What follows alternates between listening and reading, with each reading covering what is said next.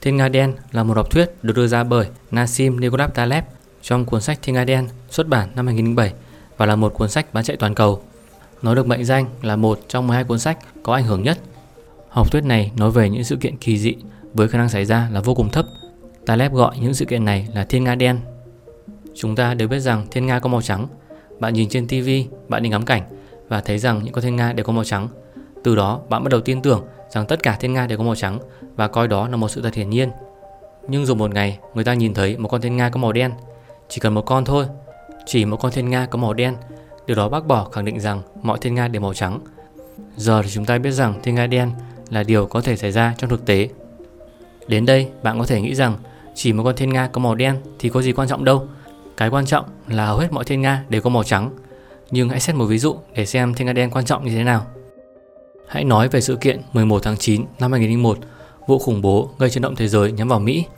Trước ngày 11 tháng 9 năm 2001, nước Mỹ vẫn đang trải qua những ngày yên bình và không hề có một nguy cơ nào từ bên ngoài. Lúc này, mọi con thiên nga đang có màu trắng. Vào ngày 10 tháng 9 năm 2001, nếu qua đó nói về một nguy cơ khủng bố nhắm vào Mỹ, người đó chắc chắn sẽ bị chế nhạo. Chúng ta chưa từng thấy một nguy cơ như vậy nên cho rằng nó không thể xảy ra. Nhưng thực tế thì sao? Buổi sáng ngày 11 tháng 9 năm 2001, 19 tên khủng bố đã khống chế 4 máy bay thương mại, hai trong số đó đã đâm thẳng vào hai tòa nhà của Trung tâm Thương mại Thế giới. Chỉ trong vòng vài giờ, hai tòa tháp đã bị sụp đổ, khiến gần 3.000 người tử vong và khoảng 200.000 người bị thương. Một sự kiện gây chấn động toàn cầu xảy ra ngay tại trung tâm kinh tế chính trị của thế giới. Nước Mỹ trước đó vẫn được coi là một trong những quốc gia an toàn nhất, giờ đây trở nên mong manh hơn bao giờ hết. Đây chính là ví dụ của một sự kiện thiên nga đen. Thiên nga đen theo định nghĩa của Taleb là một sự kiện có tính chất như sau. Đầu tiên, đó là một sự kiện ngoại lai. Nó nằm ngoài dự đoán thông thường của mọi người, vì vậy không thể được dự đoán nếu chỉ nhìn vào quá khứ. Thứ hai, nó gây ra ảnh hưởng và tác động mạnh.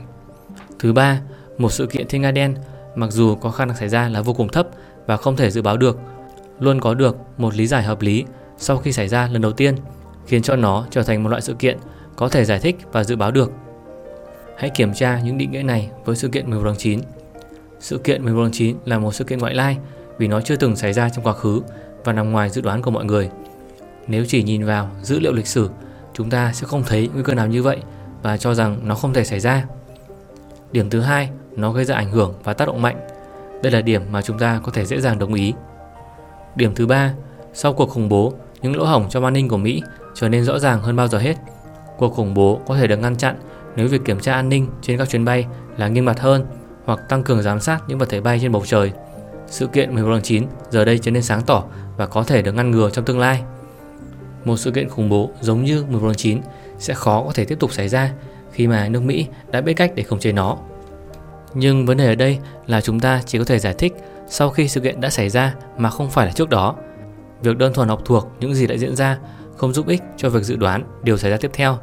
Vì vậy, để một vụ khủng bố tiếp theo có thể gây ra tác động mạnh, nó cần xảy ra theo một cách mà chúng ta chưa từng nhìn thấy trước đây, và đó là những nguy cơ cần phải được tính đến. Ví dụ thứ hai, ngày 19 tháng 10 năm 1987 được gọi là ngày thứ hai đen tối trong lịch sử chứng khoán thế giới.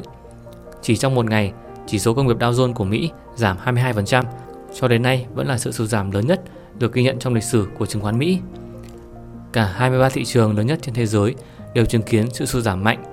Khi đo lường theo đồng đô la, có 8 thị trường sụt giảm từ 20 đến 29%, Mỹ, Canada, Anh. ba thị trường giảm 30 đến 39%, Malaysia, Mexico và New Zealand. ba thị trường giảm trên 40%, Hồng Kông, Úc và Singapore. Đâu là nguyên nhân của một sự sụt giảm rất lớn và chưa từng được lường trước này? Sau khi tìm hiểu, chúng ta thấy được vấn đề đến từ hệ thống giao dịch tự động và chiến lược bảo hiểm danh mục. Các hệ thống giao dịch tự động bằng máy tính vẫn còn sơ khai ở những năm 1980 và vào thời điểm đó, nhiều nhà giao dịch và công ty chứng khoán đã đặt ra những lệnh cắt lỗ một cách tự động khi giá cổ phiếu giảm đến mức nào đó. Vào ngày thứ hai đen tối, hệ thống này tạo ra hiệu ứng domino khi các lệnh bán làm giá cổ phiếu giảm. Giá cổ phiếu giảm lại càng tạo ra nhiều lệnh bán hơn, tạo ra một vòng xoáy và khiến thị trường lao dốc.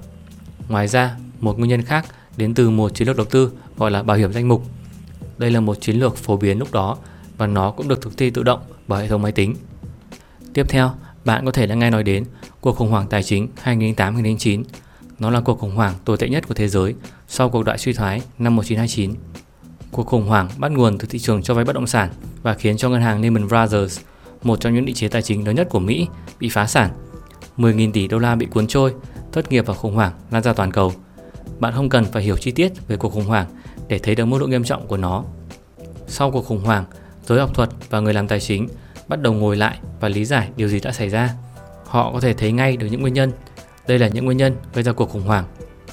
Ngân hàng cho vay quá nhiều và cho vay với những người có rủi ro cao. Thị trường bất động sản phát triển mạnh, giá nhà tăng cao. Nhiều người đã thế chấp nhà của mình để vay ngân hàng và mua thêm bất động sản. Niềm tin của thị trường về việc giá nhà sẽ tiếp tục tăng. Khi bong bóng bất động sản nổ ra, giá nhà lao dốc không phanh và nhà đầu tư không trả được nợ, bị phá sản. Các sản phẩm tài chính với mức độ phức tạp cao được phát hành và nhà đầu tư không thực sự hiểu về mức độ rủi ro của chúng. Các tổ chức xếp hạng, ngân hàng và chính phủ không đánh giá đúng rủi ro của thị trường. Đó là những lý do rất xác đáng và đều là nguyên nhân gây ra cuộc khủng hoảng. Thiếu bất kỳ một nguyên nhân nào kể trên, cuộc khủng hoảng sẽ không nghiêm trọng như đã xảy ra. Khi nhìn lại, những điều này có vẻ rất hiển nhiên. Vậy thì tại sao chúng chưa từng được nói đến trước khi cuộc khủng hoảng xảy ra? Thực ra khi nhìn lại, chỉ có một vài học giả đã có những bài viết và công bố để dự báo cuộc khủng hoảng. Một con số có thể đếm được trên đầu ngón tay. Tất nhiên là những phân tích này không giúp thay đổi được suy nghĩ của hàng vạn người khác trên thị trường.